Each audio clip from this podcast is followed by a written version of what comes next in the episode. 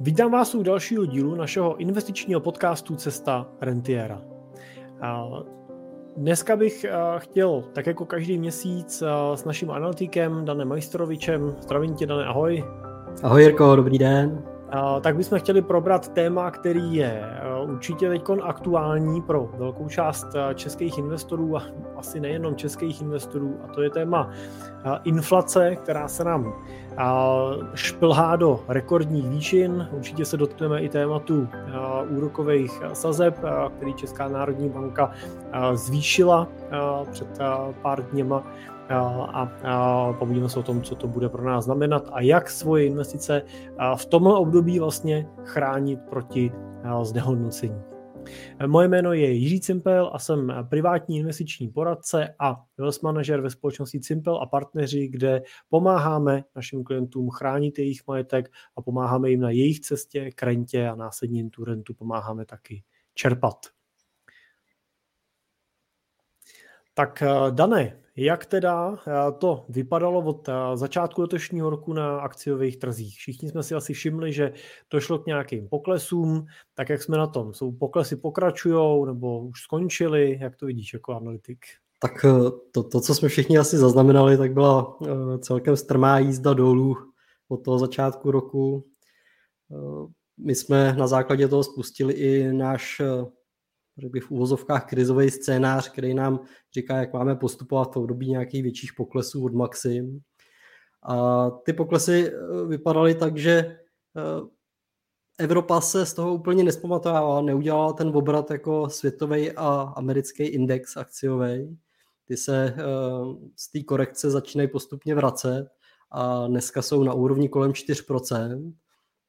A to ta Evropa, vzhledem k tomu, že ten válečný konflikt eh, na Ukrajině se jí týká nejblíže a ovlivňuje ji asi nejvíce, tak eh, způsobuje to, že je dneska pořád na necelých 7% mínus a mm, na obrat to zatím úplně nevypadá, dokud se ta situace nějak víc neuklidní a nerozřeší, bych řekl. Takže to je asi ten vývoj od toho začátku roku, tak jak ho můžeme no. vidět. Dane, když se na ty trhy podívám, tak můžu vidět vlastně, že oni klesají od ledna nebo víceméně od, opravdu jako od začátku roku, že viděli jsme v prosinci nějakou, nějakou úroveň maximální, ale v lednu ještě přece nebylo jasný, že Rusko zaútočí na Ukrajinu. To znamená, že ty letošní poklesy nejsou, že zřejmě spojený s rusko-ukrajinským konfliktem. Co teda stojí za tím poklesem? A ještě by mě zajímalo, je to jako pokles, který bychom jako měli říct, že jsou ty akciové trhy v nějaký krizi, nebo je to korekce? Jak tohle to vidíš ty? No to, jestli je to krize nebo korekce, ukáže asi až ten čas. Spíš to zatím vnímám jako korekci, protože ta krize by měla být hlubší a delší. To zatím úplně nenastalo, zatím vidíme ten obrat minimálně na tom světovém a americkém akciovém indexu a popsal to správně. Ten pokles byl už v lednu a tam ještě nebyl jasný ten konflikt. Ten to jenom umocnil do určité míry. Ale byl to prostě následek eh, tý post, toho postcovidového zotavování. To znamená, je v oběhu hodně peněz, je pořád do určité míry neukojená poptávka, to, že prostě jsme dlouhou dobu odkládali spotřebu, protože jsme kvůli covidu nemohli utrácet ty peníze tak, jak bychom chtěli, tak jsme je našetřili a do velké míry jsme je začali poptávat. Jsou tam narušený dodavatelský řetězce ve smyslu toho, že byly nedostatky těch zboží, takže krom toho, že hodně poptáváme, tak se nám toho zboží i nedostává a nestíhá se třeba vyrábět, nestíhá se dodávat. Ty firmy mezi sebou si nestíhají předávat ty meziprodukty, z kterých se ty výrobky vyrábí, ať už to jsou úplně základní vstupy, tak i nějaký eh, výrobky polovodiče, eh, čipy, tak podobně. Tam to myslím, že to bylo jako významný segment, kde to bylo hodně znát. Tak to všechno vytlačilo ceny nahoru, vytlačilo to inflaci nahoru, kterou dneska vlastně můžeme vidět v České republice na úrovni 11,1%, což je relativně vysoká úroveň. To samý eh, podobný úrovni můžeme vidět v Americe a i jinde ve světě. A na základě toho se upravuje i ta měnová politika těch centrálních bank a zvyšují si úrokové sazby. A to je většinou impuls eh, pro to aby akciové indexy šly směrem dolů. To nikdy není pozitivní zpráva pro akcie. Na druhou stranu to není žádná katastrofa. Je to něco, co je ve velké míře očekávaný. I když u České národní banky to možná bylo překvapivý. Nebylo, nebylo neočekávané to, že by nezvyšovali úrokové sazby, bylo neočekávané to, jak rychle je budou zvedat. Na druhou stranu oni nemají... Možná jak rychle a jak vysoko teda, ne? Ta hranice jak rychle a jak vysoko. procent přece jenom je dost. Je, je to tak, hranice 5% je dost a oni jsou v nelehké situaci, vůbec jim to nezávidím centrálním bankéřům, protože tyhle ty rozhodnutí samozřejmě nejsou uh, pro lidi uh, kolikrát prostě příjemný, uh, neústí v příjemné věci, zdražují se úvěry, uh, ale je to kolikrát prostě nutný krok z, z, z pohledu té centrální banky, který musí prostě udělat, aby zabrzdila případnou inflaci, která dneska prostě roste enormním tempem a teoreticky může ještě dál růst. Eh, trošku rozdíl je u té americké centrální banky, která ovlivňuje víc ten svět, eh, kde oni víc dodržují to, co avizují předem, to znamená, jsou čitelnější a to samozřejmě čitelnost eh, mají trhy rádi. Oni rádi prostě započítají do té budoucnosti předem a když to očekávají, tak potom nepřichází jaký ty eh, skokový zvraty směrem dolů, který pak můžeme vidět, který se proměňují třeba v ty korekce. Když by eh, ten FED, americká centrální banka, najednou zvýšila sazby ne z avizovaných o čtvrt nebo půl procenta, ale o procento, nebo nedej o procento a půl, tak eh, by to vyústilo v to, že by tam byl nějaký šok a mohli bychom vidět nějakou korekci. Já mám vlastně pocit, eh, že můžeme vidět eh, od, tý, od toho minulý měsíce právě od toho okamžiku, kdy FED rozhod o zvýšení úrokové sazby vlastně od čtvrt procentního bodu, což bylo vlastně to, co trhy očekávali, tak vlastně, že od té doby se ten trh začal otáčet, že vlastně se začal, že ten trend toho trhu začal být zpátky pozitivní. Je, je to tak dané, nebo se pletu? Je to tak, protože je to uklidňující faktor pro ty trhy. No to, tahle ta předvídatelnost a toho, že e, tam nepřišlo opravdu něco jako skokového, zlomového, je uklidňující prvek pro ty trhy a to je vnímáno dobře, pozitivně. No a s čím teda v tomto uh, pohledu trhy počítají letos? Jo? Pokud budeme brát teda, že uh, investoři se snaží, nebo jsou rádi, když se ty věci dějou předvídatelně, to znamená, když se budeme dívat jako na, uh, když se budeme dívat na FED jako na důležitýho hráče z pohledu vývoje cen na akciových trzích, tak bychom byli rádi, aby se choval teda předvídatelně, to znamená, aby dělal to, co říká. Tak jenom co teda ten Fed říká, co je to očekávání vlastně a, a tím pádem je to očekávání trhu z pohledu třeba toho letošního roku? Tak eh, z toho pohledu toho letošního roku ten Fed má jasný záměr. To znamená, on potřebuje taky začít krotit inflaci a jasně předem avizuje to, že uh, už to není uh, jenom nějaký dočasný krátkodobý jev, ale že musí podnikat aktivní kroky k tomu, aby zamezil jejímu dalšímu růstu. To znamená, můžu očekávat další navyšování úrokových sazeb, eh, bude postupný a to je to, co můžeme očekávat. To znamená, eh, on si je dobře vědom svojí pozice a eh, do určitý míry svojí síly z pohledu toho, co dělá a co to může vyústit. A tím, že pokračuje v tom, že dodržuje to, co slíbí, eh, avizuje to dostatečně dopředu, eh, komunikuje to dostatečně transparentně na to, aby to bylo eh, pochopitelný a uchopitelný, tak teoreticky i to navyšování úrokových sazeb může vést v růst akciových indexů. A nebylo by to nic nestandardního podle historie. Jo, i no, Jo, pro mě asi, já si vlastně myslím, že oni, oni uh, ty indexy nerostou potom, protože Fed navyšuje úrokové sazby, ale uh, oni vlastně rostou, uh, protože už nereflektují to, že Fed navyšuje úrokové sazby.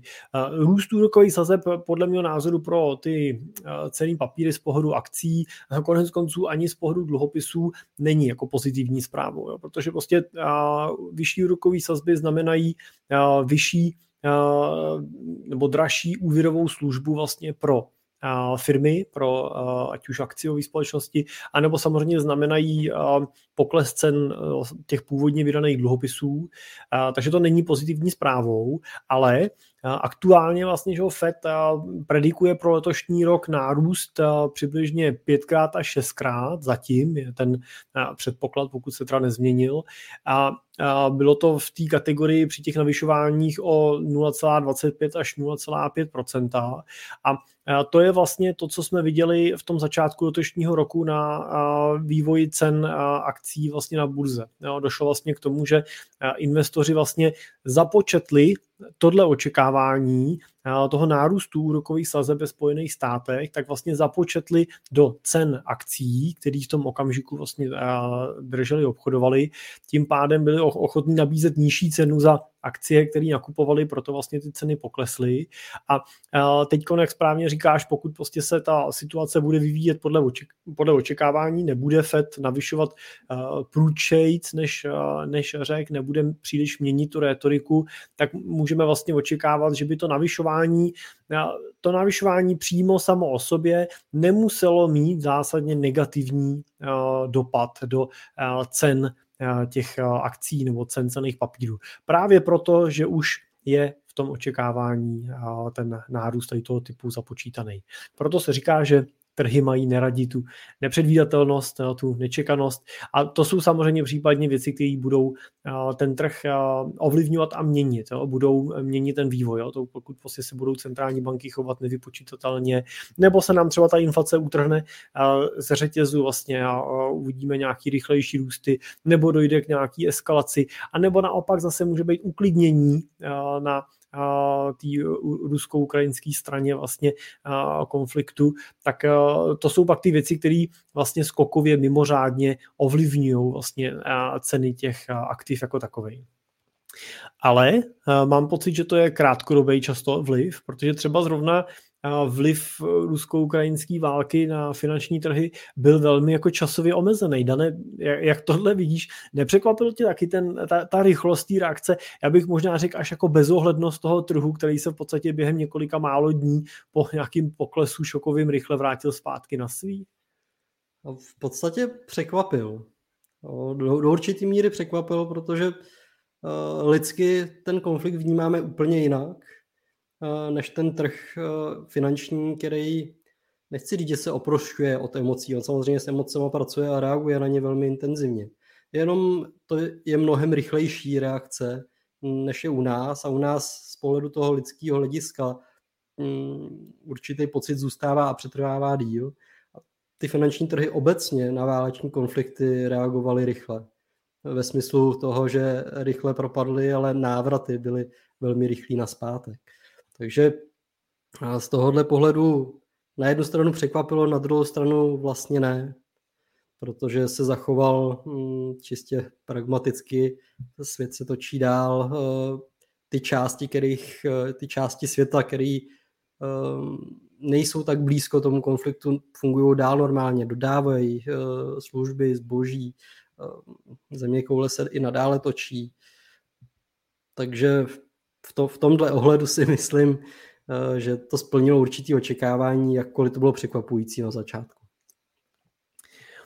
Eh, my jsme se bavili na začátku o tom, že ty trhy aktuálně vlastně, teda, budeme brát třeba americké akcie, byly v těch poklesech minus 8% a aktuálně vlastně jsou na úrovni někde kolem minus 4, to znamená polovinu toho minusu už umazali a vrací se zpátky teda někam zatím teda směrem k těm původním hodnotám. Jak to dané vypadalo v tom delším časovém horizontu na trzích? Jak moc velký byl ten zářez toho ledna vlastně z pohledu nějakého dlouhodobého investora? Děkuju za ten dotaz, protože to je takový náš oblíbený eh, pohled. Eh, spíš než ten krátkodobý, tak ten dlouhodobý. A pokud bychom na to koukali od roku 2018, tak ten zářez, ta korekce eh, od toho roku 2018 znamenalo, že na světovém indexu jste plus 60%. V podstatě to znamená, že když si představíte, že byste investovali v roce 2018 svý peníze, tak dneska i přesto, že tam byl nějaký propad, přes válečný konflikt, přestože proběh covid, eh, přestože se zvyšují úrokové sazby, přestože je tady vysoká inflace, tak byste dneska byli plus 60%. A tenhle ten propad je jeden z mnoha, který na tom dlouhodobém investičním horizontu potkáme. A pravděpodobně můžeme potkat i větší. Eh, myslím, že už jsme v nějakém podcastu nebo v nějakém článku určitě zmiňovali, že eh, na tom trhu působí dvě takové zvířata. Bík a medvěd. A oni prostě bez sebe nemůžou být. Oni jdou ruku v ruce a k tomu trhu patří jak ten medvěd, tak ten bík. Bík teďka byl dlouhou dobu, dlouhou dobu jsme se na něj zvykli, ale jednoho dne ten medvěd minimálně z pohledu pravděpodobnosti přijde. A když na to budu koukat z pohledu ne jenom od roku 2018, ale budu na to koukat výhledem 30-40 let dopředu, což eh, u mnoho dlouhodobých investorů je běžný investiční horizont, tak eh, těch medvědů můžeme potkat několik. A není to důvod uh, být z toho smutný nebo mít z toho obavy, ale naopak, právě ten medvěd vám přináší ty nákupní příležitosti. Ten medvěd vám přinese tu variantu toho, že pokud mám nějaký volný peníze nebo se mi zrovna hodí zainvestovat, tak nakoupit za ceny, eh, o kterých jsem vlastně třeba do téhle doby jenom toužil. Jsem si říkal, jo, to, to by bylo skvělé nakoupit za ceny z roku 2018. Hmm. Jo, toto je přece jako úžasná zpráva v tomhle ohledu. A pokud ty volné peníze nemáte a jste třeba ve fázi, kdy už dneska užíváte toho majetku, čerpáte si rentu, tak eh, určitě to není taky důvod k tomu být paniku a toho, že najednou prostě nemůžu čerpat rentu z portfolia. Protože pokud na to máte vytvořený systém, máte plán, jak tu rentu čerpat, tak eh, nemusíte mít obavy z toho, že budete vybírat z portfolia, který třeba bude vyklesan, protože na to máte určený, my používáme kyblíkovou metodu, máte na to určený samostatný kyblík, do kterého vlastně pro ty peníze šahám v momentě, kdy tady ty situace nastávají. A vím, že do něj můžu bezpečně šáhnout, aniž bych tím ohrozil fungování toho mýho celkového majetku a toho, eh, že si můžu vždycky dovolit vybrat tu rentu, kterou zrovna potřebuji.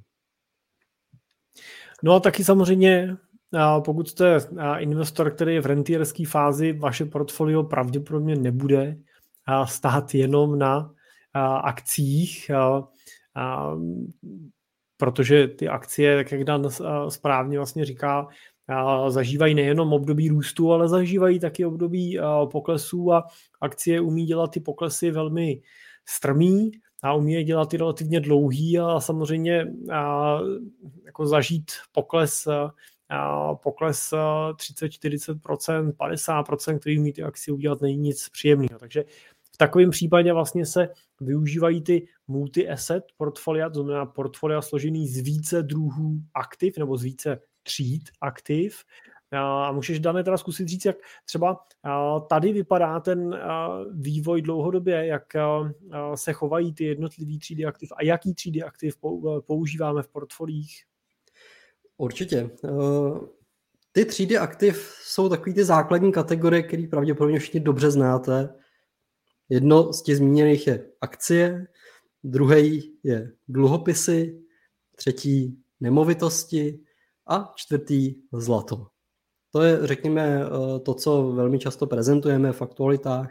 A pokud byste se chtěli podívat na vývoj toho grafu, tak se můžete podívat na naše kratší aktuality, které jsou na YouTube, a nebo zkoukněte naše videa na YouTube, tam určitě uvidíte i ten vývoj uh, graficky. Uh, na druhou stranu, pokud uh, vám to aspoň můžu přetlumočit uh, do té zvukové podoby, tak uh, od roku 2018 jsou akcie Eh, přes 50% plus, eh, zlato 48% plus, eh, nemovitosti 33% plus a inflační dluhopisy 18% plus. Tak to pro nějakou vaši představu. A to, proč bychom měli používat ten mix těch aktiv, tak jak jsme ho tady řekli, tak Eh, je hlavně z toho důvodu, že vy jako investor máte nějakou svoji investiční povahu, nějakou schopnost akceptovat nějakou maximální ztrátu ve smyslu propadu. To znamená, někdo z nás je schopen zvládnout propad na úrovni 70%, na druhou stranu někdo z vás je schopný zvládnout propad jenom na úrovni 20%, ačkoliv víme, že je třeba dočasný. A... Dane, máš hodně klientů, kteří zvládnou propad na úrovni 70%? Nemáme. Vě, většina jich zvládá takový ten uh, střed, který je na úrovni 30%. A tam eh, nechci říct, že se cítí komfortně při těchhle těch propadech, ale je to pro ně ještě snesitelný. Takže představte si to sami na sobě. Vemte si, že máte portfolio, který umí udělat 70% mínus, máte tam 100 milionů a místo 100 milionů tam vidíte 30. No, já si nejsem jistý, že já osobně bych byl sám v klidu. Eh, že, že bych mohl říct, že to přejdu s ledovým klidem. Možná bych to zvládnul přejít, ale pravděpodobně bych nervózně přešlapoval. No je dobrý si uvědomit, že ten pokles, třeba když máš pokles o 50%, tak to neznamená, že ti stačí růst o 50% zase zpátky, aby se vrátilo to portfolio na původní hodnotu, ale při poklesu o 50% vy vlastně musíte realizovat výnos ve výši 100%. S čímž si dokážou ty akcie poradit, pokud se jedná o nějaký globální index a dojde prostě k poklesu, dojde třeba, tak jak jsme viděli v roce 2008, pokles o 40 až 50 tak jsme viděli, že oni dokázali ten pokles se zpátky srovnat. Ten trh se nadechne, trvá to pár let, ale doběhnou vlastně na tu původní hodnotu. Na druhou stranu třeba pokles řádově 80 až 80 jsme viděli v roce 2000 na indexu technologických akcí. Bylo to teda hodně vyhrocená situace, tehdy skutečně ta bublina byla obrovská na technologických akcích. A ten návrat toho indexu, tohle byl technologický index Nasdaq, na tu původní hodnotu z roku 2000 trval ne krátký roky, ale trval, myslím, že to bylo dokonce 14 let, že až v roce 2014 ten index zpátky vyrost na ty, na ty maxima a čekat 14 let na návrat na původní hodnotu je těžký, teda, jo? to je velmi těžký a je potřeba si uvědomit, že ten návrat, abyste z 80%, třeba minus 80% vyrostli zpátky na tu svoji původní hodnotu, tak ten trh musí vyrůst pětkrát. To znamená, musí udělat 500% nárůst, 500% zhodnocení, aby vy jste se dostali na to, co jste vlastně původně, původně měli. A jako 500% už je, už je hodně. Takže myslím si, že a ta potenciální volatilita i u hodně dynamických investorů, aby tu hranici těch, řekněme, 45%, 50% úplně přesahovat neměla. No, ale na druhou stranu, když se podíváme třeba aktuálně na finanční trhy, tak můžeme vidět, že ruský akcie nebo index ruských akcí je aktuálně na minus 80% a a to bude pro mnoho investorů těžký, protože ruský akcie a ruský trh nebyl úplně neznámý a nebyl úplně nepoužívaný v tomto směru, takže a, řada třeba fondů zaměřený na emerging markets tohle budou dlouho, a, dlouho zpracovávat, tyhle poklesy. Dále ještě mi přišla taková uh, zajímavá situace. Uh, uh, to, já se ti omluvám, ale mě tak jako napadají ty otázky v průběhu toho, co to, to, co to točíme. Takže uh, to vždycky mají všichni pocit, že máme s Danem připravený, ale Dan vždycky musí tahat ty odpovědi teda spaty. Jo. Tej se na co chceš, já na co chci odpovím. Perfektní. tak jenom eh, jsem chtěl říct, že mě vlastně zaujalo v tom uh, posledním měsíci a půl uh, věc, na kterou my teda dlouhodobě investory upozorňujeme a oni to neúplně vždycky docení, teda, ale my vlastně používáme ty pasivní ETF fondy a využíváme ty vyspělé trhy a snažíme se vyhybat těm emerging markets tím, že vlastně ty emerging markets zastupujeme prostřednictvím těch velkých firm, který na nich stejně podnikají. Uh, a, a Vždycky vysvětluji investorům, že výhoda ETF fondů na těch vyspělých teda burzách, když budeme brát na burzách, který obchodují třeba si ty naše ETF většinou třeba v Londýně, ve Frankfurtu a podobně, tak je i v tom, že to ETF je kdykoliv likvidní, že vlastně nedojde k tomu, že by někdo dlouhodobě pozastavil možnost odkupu toho ceného papíru. Může se stát samozřejmě, že v době nějaký zvýšený paniky na trzích ta burza prostě na, na, na pár hodin nebo na půl dne zavře, aby právě se trošičku ten trh sklidnil a investoři vyhodnotili, jaký budou jejich další akce, ale to je většinou, jako do, je to většinou dočasný, dočasný prvek. Samozřejmě obchodovat na nějaký rozvíjící se burze typu třeba Ruska a Čína, a to může být riskantní. Myslím si, že ruská burza toho je teď krásným eh, důkazem, protože ta v podstatě neotevřela, ještě asi dlouho neotevře, obchoduje jenom státní dluhopisy a v podstatě obchoduje, takže kupuje ruská centrální banka. Ale eh, z pohledu těch vyspělých trhů tohle není úplně rizikem. Ale pokud investor investuje prostřednictvím eh, otevřených podílových fondů, eh, tak eh, tam existuje situace, kdy ten podílový fond vlastně nemá možnost vyplácet těm investorům zpátky ty jejich vklady, protože třeba právě, tak jak se to mohlo teď stát investorům, kteří drželi fondy, které investují do Ruska, tak se snadno mohlo stát, že ten fond prostě nemůže ty pozice zlikvidnit, protože mu to protistrana neumožní. Jo, ten fond nemůže prodat ty ruské akcie, protože prostě ruská burza je zavřená. Takže musel vlastně pozastavit i obchodování s těma svýma podílovými jednotkama. To znamená, že investoři nemají možnost v těchto těch fondech zažádat o odkup, respektive zažádat o odkup můžou, ale peníze zpátky nedostanou a musí prostě počkat do té doby, dokud ten fond nerozhodne o tom, že ty pozice může zase otevřít. Já jsem tohle vždycky očekával spíš u nemovitostních fondů, kde by člověk tak čekal, že prostě když by přišla nějaká velká vlna prodejů těch pozic, tak by ten fond nebyl schopný uspokojit všechny ty investory, dokud by třeba neprodal nějaký nemovitosti, takže by třeba pozastavil ty odkupy na nějakou dobu, než by se situace uklidnila nebo než by nějakou nemovitost prodal. Ale u akciového fondu jsem to úplně nečekal. No, a, a dotklo se to hned a, několika a, fondů, myslím, že to byly některé fondy třeba z nabídky od Amundi a tak dále. A jak, jak třeba se na tohle to díváš, Dané, jako očima, očima třeba analytika, jak, jak jako vnímáš tohle riziko, že prostě ten odkup není možný udělat a že ti opak otevřu třeba za pár let, ale úplně za novou cenu? No, za mě to je jedno riziko, který bereme při výběru těch fondů jako takových v potaz. A je to jedno z těch kritérií, to znamená likvidita.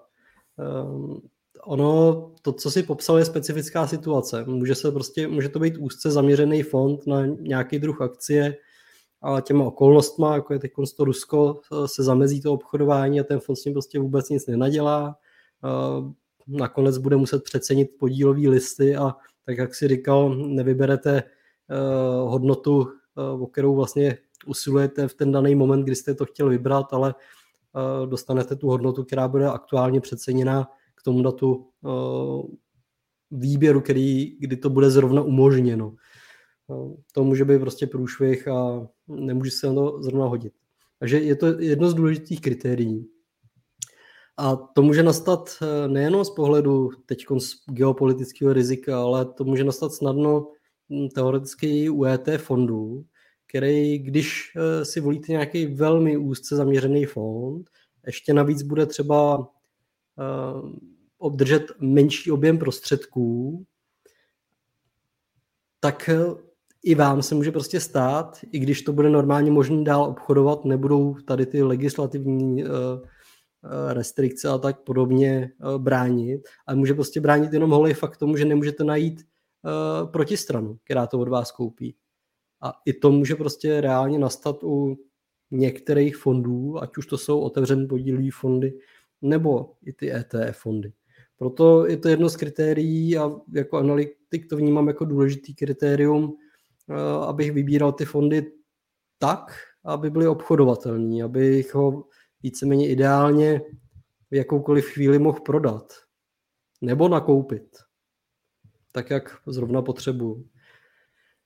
Takže je, je, to, je to jeden z klíčových prvků, který zohledňujeme při té naší práci a e, při výběru těch fondů, který máme. Což samozřejmě do určitý míry e, může limitovat ten výběr, ale e, je to s jasným účelem a s jasnou logikou věci. No a když se posuneme dál k tématu inflace, který jsme na začátku nakousli, tak vlastně co teď vidíme? Že? Vidíme v Čechách, že inflace je na hranici přes 11%.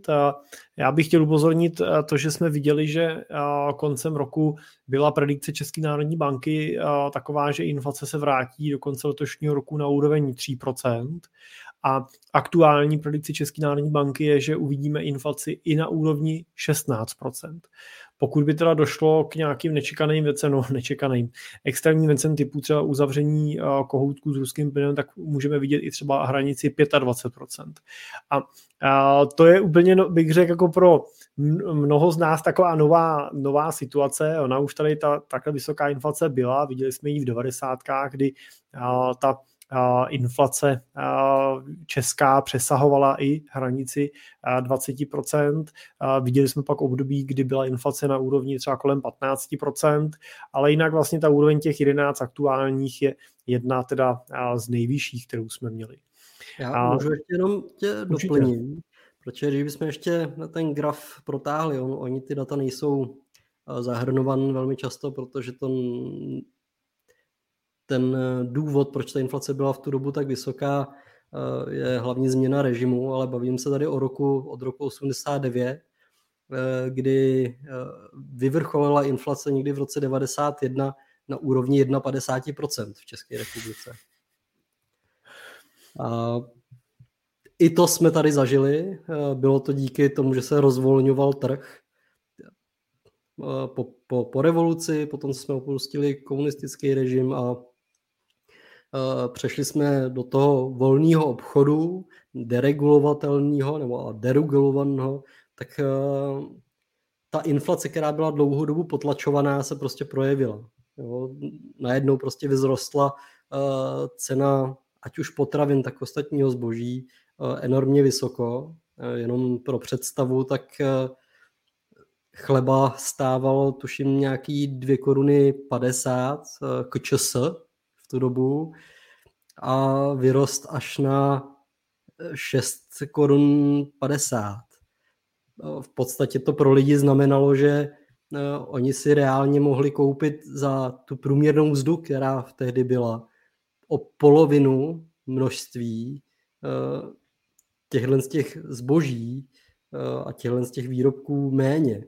U některých výrobků to bylo dokonce podstatně víc. Takže uh, vyzkoušeli jsme si tady ty období vysoké inflace už historicky. No dáme, buďme upřímní, my dva úplně ne. No.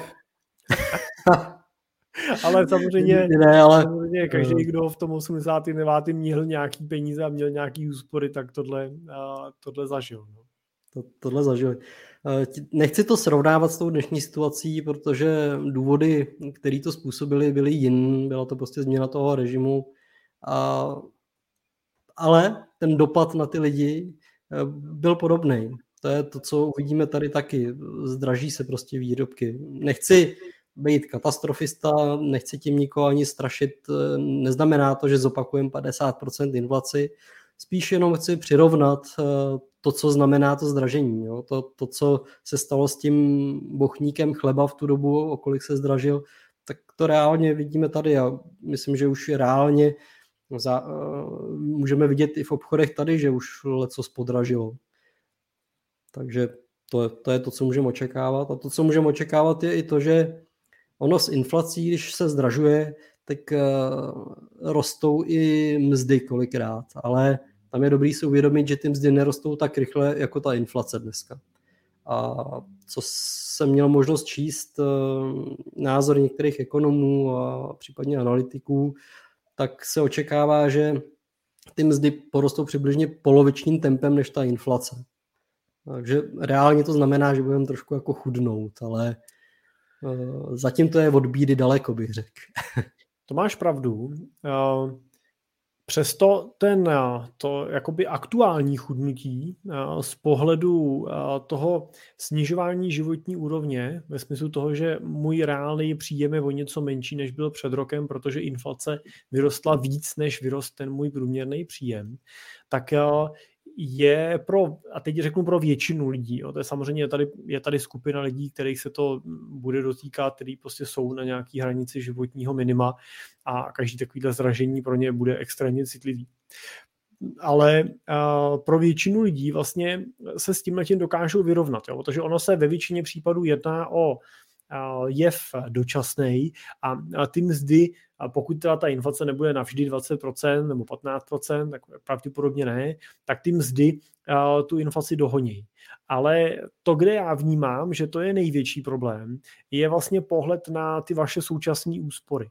Takže to převedu do reality, pokud je vám dneska 50 let a vy jste vlastně do teďka 30 let v průběhu toho svého profesního života akumulovali nějaký úspory, řekněme, že váš majetek je, nebo ty, ten investiční majetek, ty úspory jsou ve výši 10 milionů korun, a vy tyhle úspory držíte v bankovních produktech typu hotovosti, spořících účtů, bankovních vkladů, stavebních spoření, starého penzijního připojištění, třeba ještě, ještě netransformovaného, toho transformovaného penzijního fondu, který ten výnos nese malinký, tak v takovém případě musíte prostě si realisticky připustit, že ten nominální výnos vašeho portfolia v letošním roce, pokud máte v těch hotovostních ekvitách, bude tak a já tako nevím, 3% třeba řekněme, jo, protože se to ne, nedrží to úplně ten krok s většinou s tou rukou sazbou České národní banky, a, ale a ta inflace bude 11, takže, nebo 12, No a vy, vy jste v tom okamžiku vlastně reálně, pokud jste o 3% zhodnotili, nebo 4%, ať se vám to dobře počítá, 4% jste zhodnotili, 12% bude inflace, tak vy jste vlastně reálně přišli o těch 8% rozdílu. O to jste vlastně schudli. Jo, což není málo peněz, je to třeba 800 tisíc vlastně na tom jedno milionu. On vám je nikdo neškrtne z toho účtu, že byste tam viděli o 800 tisíc menší částku, ale reálně si za to příští rok koupíte o 800 tisíc míň, než si koupíte letos. A Teď, Dane, to je asi ta otázka, která podle mě leží v hlavě většině investorů v takovýchhle obdobích, je, jak teda ochránit těch mých 10 milionů proti tomu, abych o těch 800 tisíc nepřišel. Tak eh, řekl bych, že to jsou takové základní kroky, které pro to můžeme udělat. Eh, držet co nejméně té hotovosti, to neznamená zbavit se jí úplně, protože musíme držet nějakou pohotovostní rezervu, bych to nazval, eh, pro takového toho strýčka příhodu, když se něco rozbije nebo když mi něco přestane sloužit a potřebuju to nutně. Myslíš Ale třeba to... nějakého strýčka z Ruska, jo? Třeba. třeba. Když by náhodou přijel blíž trošku. Kdyby náhodou připřijel, tak aby jsme měli. Ale typicky asi všichni známe tu situaci, že eh, jako na potvoru přestane fungovat eh, lednička, ale vzhledem k tomu, že se ní pořizoval ve stejnou dobu jako eh, pračku, myčku a sušičku, tak mi to odejde všechno naraz. A bohužel bez ledničky být nemůžu. Zároveň si třeba myslím, když doplním jenom tuhle rezervní situaci, že bychom měli zvažovat i situaci, že třeba skutečně dojde k tomu, že Rusa někdo naštve a on ten kohoutek opravdu zavře protože v takovém případě se nám zastaví jako půlka průmyslu, možná víc než půlka českého průmyslu a, a lidi samozřejmě pochopitelně budou přicházet o práci a, a může se to prostě stát. A ani to nemusí být spojený s Rusem, protože prostě můžete přijít o práci, se může stát prostě z rady úplně jiných důvodů a měli byste mít rezervu i pro překlenutí tohohle období, jo, než, než třeba najdete práci jinou, nebo než se situace sklidní, nebo než, než třeba zoptimalizujete svoje výdaje, upravíte tu situaci v tom svým rodinným rozpočtu. To, to naprosto souhlasím a ještě jenom doplním, že možná, že jste i ve fázi, kdy vás vlastně netrápí to, že přicházíte o práci, protože už třeba ani nepracujete, ale čerpáte rentu, ale i v takovou chvíli, eh, když tohle to nastane, tak to obvykle znamená nějaký poklesy na nějakých částech vašeho portfolia. A pak bych měl čerpat třeba z nějakého hotovostní rezervy, abych eh, to portfolio třeba nepoškodil. Takže i v tomhle tom ohledu na to pokrytí toho příjmu v těchto z těch krizových situacích i v momentě, kdy už uh, můžete říct, že jste třeba na práci nezávislí. No Dané, prosím tě jenom, jak velká by ta rezerva měla být? Tak to záleží na tom, jak moc chcete být konzervativní, ale hm, minimum by to mělo být z pohledu výdajů, tak byste měli mít alespoň na tři měsíce výdajů, pokud jste zaměstnaní a pracujete, pokud podnikáte, tak by to teoreticky mělo být třeba půl roku.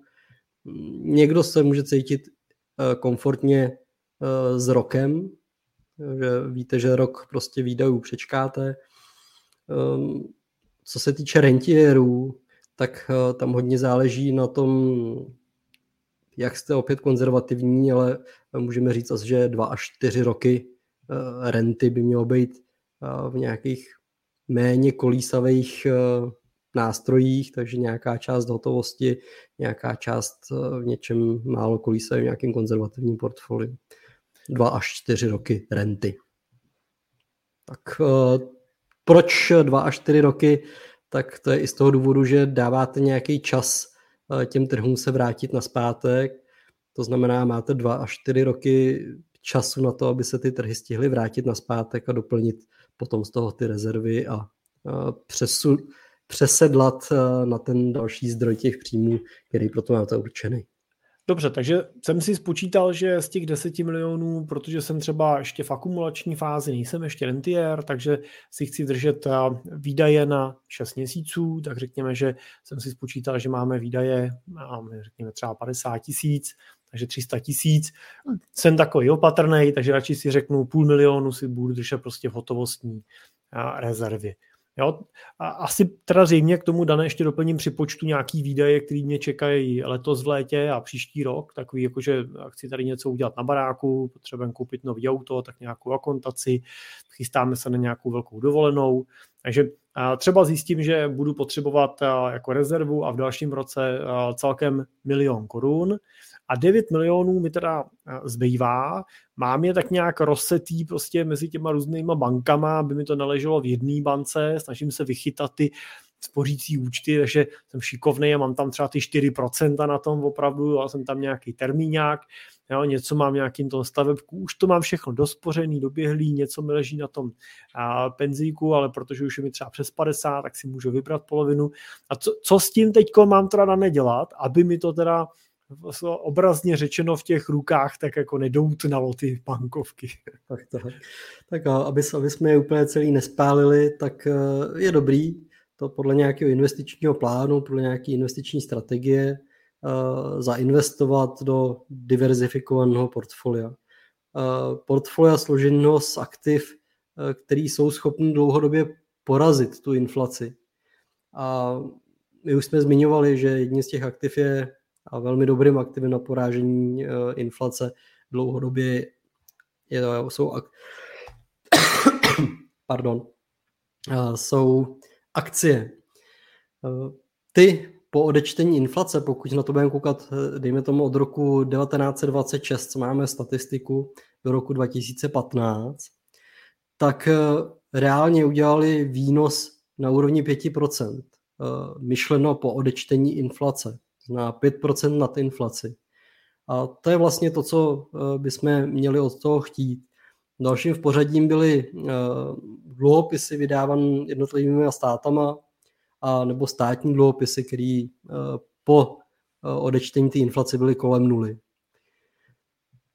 To, proč to nepostavit jenom na těch akcích, je typicky ten důvod, jako, s, jako říkal Jirka, aby se nestalo to, že zainvestujete do Nasdaqu budete čekat 13 let eh, na návrat.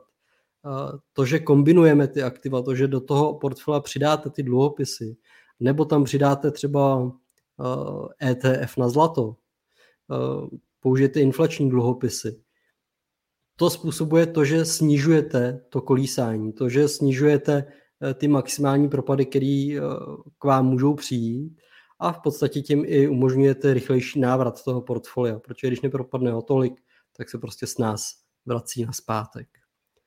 Nicméně eh, určitě by tam neměly chybět eh, třeba tržní nemovitosti nebo i fyzické nemovitosti, pokud je prostě dneska držíte, eh, tak ty akcie, protože to jsou aktiva, které vytvářejí tu hodnotu, které dlouhodobě přinášejí přidanou hodnotu. Dluhopis ani zlato tohle to neumí. Oni prostě do velké míry uchovávají tu hodnotu, umí vás podržet v těch propadech, ale nic nového nevytváří. Ta firma ano. Já si myslím, že to je třeba přesně příklad. Teď jsou hodně zprofanovaný inflační dluhopisy, že státní, v loni vlastně vydaná emise. No, samozřejmě byl perfektní nástroj, který dobře funguje jako ochrana proti inflaci. No ale to, co říkáš vlastně, je důležité si uvědomit, že u toho dluhopisu, speciálně toho inflačního dluhopisu, vypůjčíte státu peníze a po šesti letech vám ten stát vrátí tu nominální částku, kterou jste mu půjčili, plus buď ten kupon v čase vyplácí, nebo vám ho dovyplatí potom jednorázově pro to, jaký typ toho dluhopisu máte, ale vlastně vyplatí vám ten kupon jenom v té výšší inflace. To znamená, že vy po těch třeba šesti letech dostanete v reálném vyjádření přesně to, co jste tomu státu před těma šesti lety půjčil, nebo pěti lety. Dostanete vlastně, nebo můžete si za ty peníze, nebo měli byste mít možnost si za ty peníze koupit to samý, jako jste si za ně mohli koupit, když jste státu ty peníze půjčovali. A to samozřejmě není vůbec špatně, je to pro určitý typ investice zajímavá část, ale když takhle postavíte ten svůj majetek celý a postavili byste v tomhle typu, tomhle stylu portfolio celý, no tak z něj těžko můžete čerpat nějakou pravidelnou rentu, aniž byste eh, to portfolio v čase vlastně znehodnocovali, aniž by vlastně ta reálná hodnota těch vašich úspor klesala.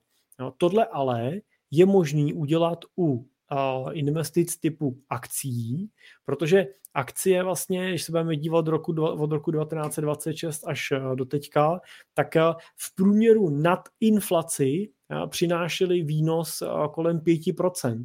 To znamená, že pokud jste měli akciový portfolio a vybírali jste z něj rentu, my se snažíme doporučovat rentu ve výši kolem 4% ročně, tak pokud se z něj vybírali 4% ročně, tak to portfolio nejenom, že pořád udrželo vůči inflaci svoji hodnotu.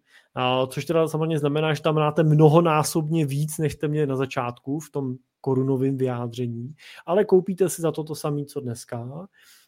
Ale navíc ještě i tím procentem plus, to je ten výnos na inflaci nebyl 4, ale 5%, tak ještě navíc jste vlastně dokonce i v čase postupně pomaličku bohatli. No a tohle je přesně to, co od těch svých investic podle mého názoru chcete.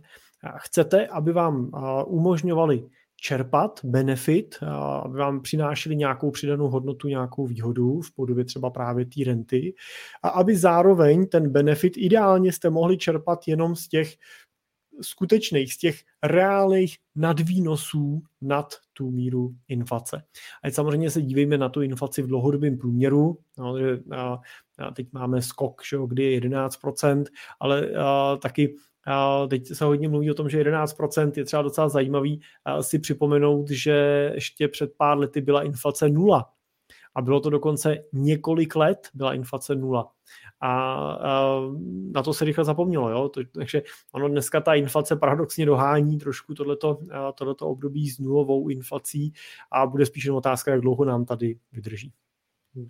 A já na to možná navážu, Jirko, protože eh, to je další z těch faktorů. Eh, jedna věc je mít nějakou rezervu, mít zainvestované ty peníze v nějakém portfoliu.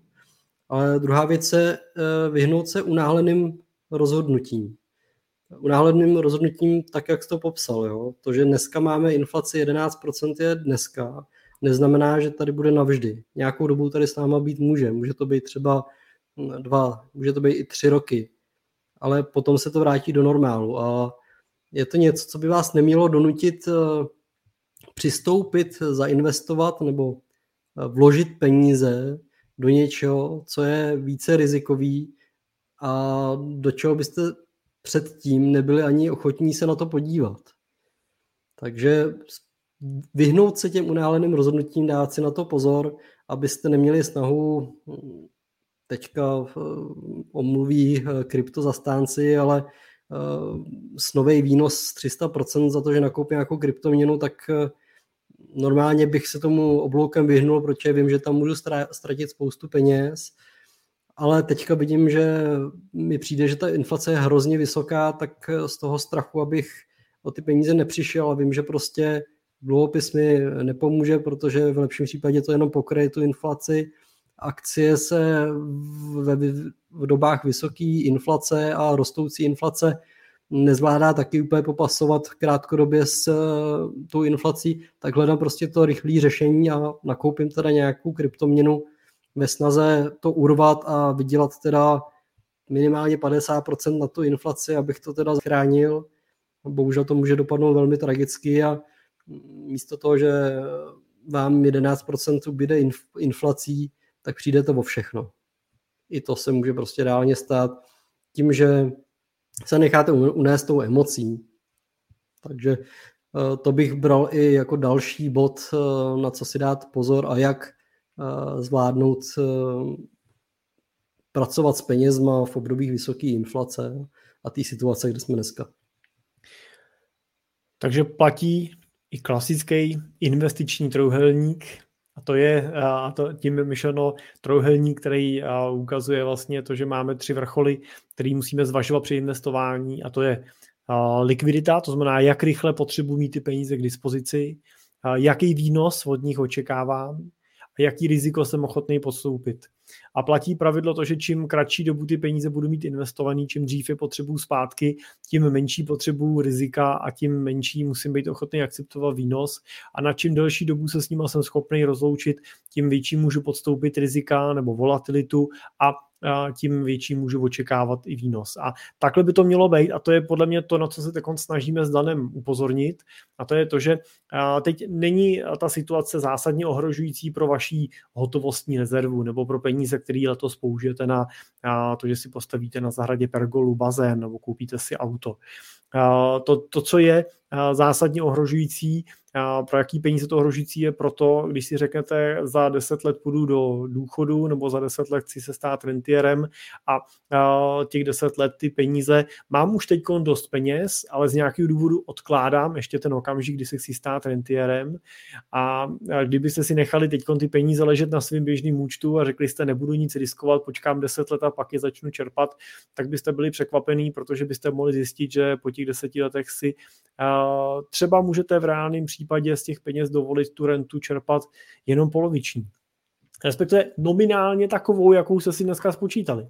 Ale s tou kupní sílou 50% toho, co dneska. A to už může být pro váš cíl zásadně jako likvidační. Takže tyhle dlouhé peníze patří do, patří do investic a těma nástrojema, který dlouhodobě ochrání tu investici proti inflaci, jsou akcie a jsou třeba nemovitosti. Tak a mám ještě jednu takovou zajímavost. Uh, jestli, jestli říkáme, že 11% je vysoká inflace, uh, tak se můžeme podívat trošku, a ne tak do daleké historie, třeba na Arménii do roku 93, kdy ta inflace dosáhla úrovně 438%. Hmm. Um, v důsledku nějakých potíží, které tam měli z pohledu zemětřesení a i kvůli rozpadu Sovětského svazu. Tak se dostali do situace, kdy inflace měla 438% a to v podstatě znamená, že jim se každých 14 dní zdvojnásobily ceny. Hmm. Ten nárůst cen byl takhle vysoký. Tak eh, to je spíš ja. taková zajímavost.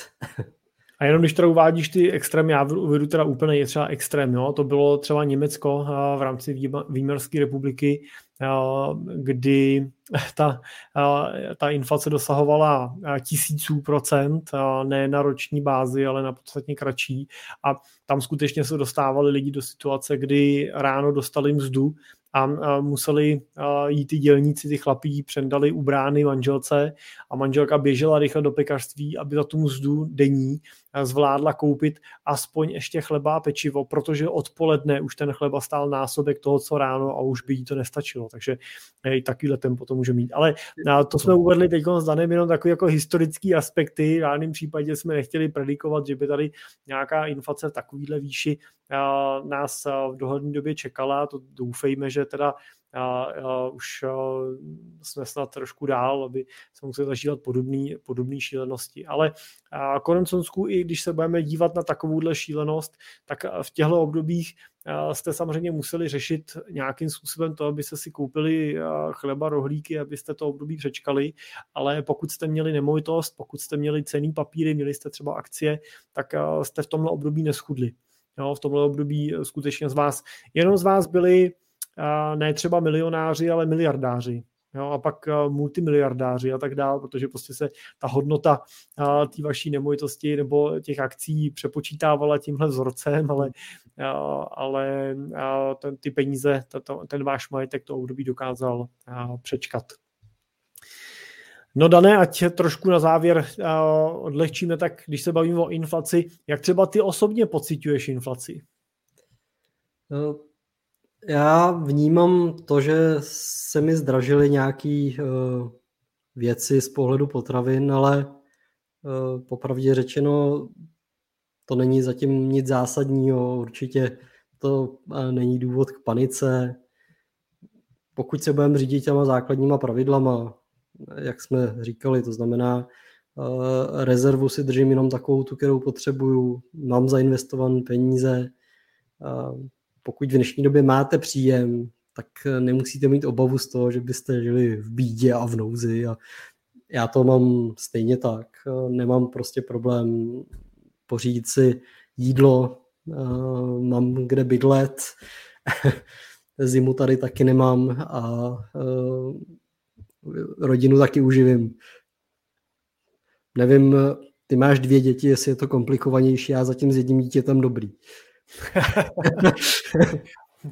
No, já mám pocit, že u těch mých dětí já zažívám hyperinflaci v průběhu času pořád, protože pořád s proměnutím žerou víc a víc, takže, takže nákup je furt dražší a dražší, ale nejsem si jistý, jestli to je růstem cen, nebo jestli to je jejich jako spotřebou, jo, protože do dneška mě přestává fascinovat, že jdou děti ve škole na oběd, já vyzerávám po obědě a první, co se ptají, jestli mám nějaký rohlíky nebo něco, co si můžou dát a ještě po cestě v autě do sebe natlačí další svačinu, přijedou domů a, a tam hlásí, co bude k večeři a, a musím říct, že teda se do fáze, kdy je levnější je šatit než živit. Takže to je taková teda dětská inflace, Uh, jinak samozřejmě já třeba jako inflaci pocituju na, na pumpě, když, když, když tankuju, uh, ale jeden můj kolega, dávno jsme to někdy diskutovali, to vyřešil pěkně a říkal, já jsem si teda žádného zdražení nevšim, já tankuju uh, pořád za tisíc korun.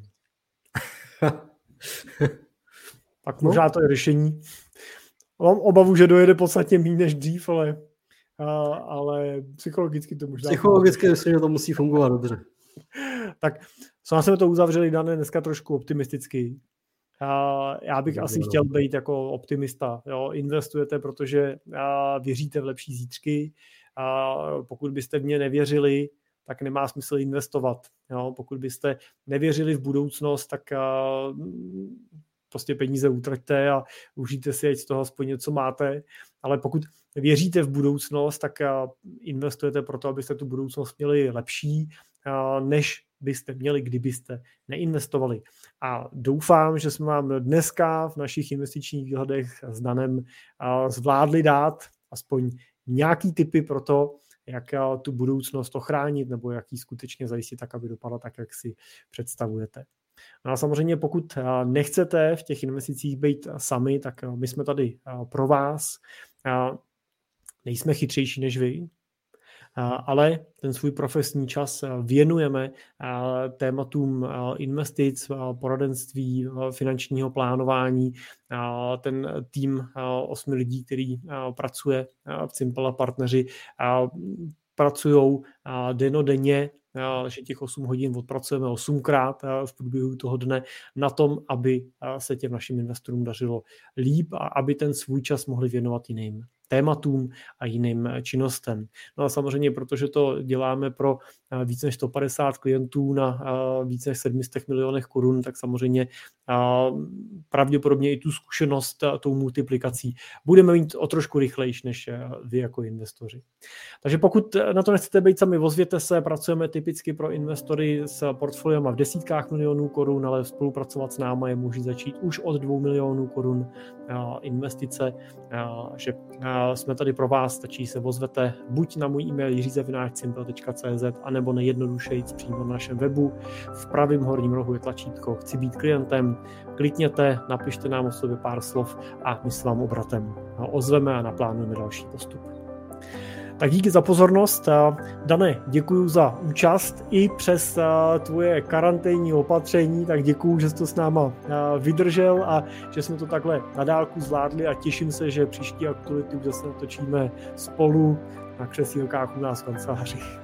Taky se těším a vždycky to rád absolvuju.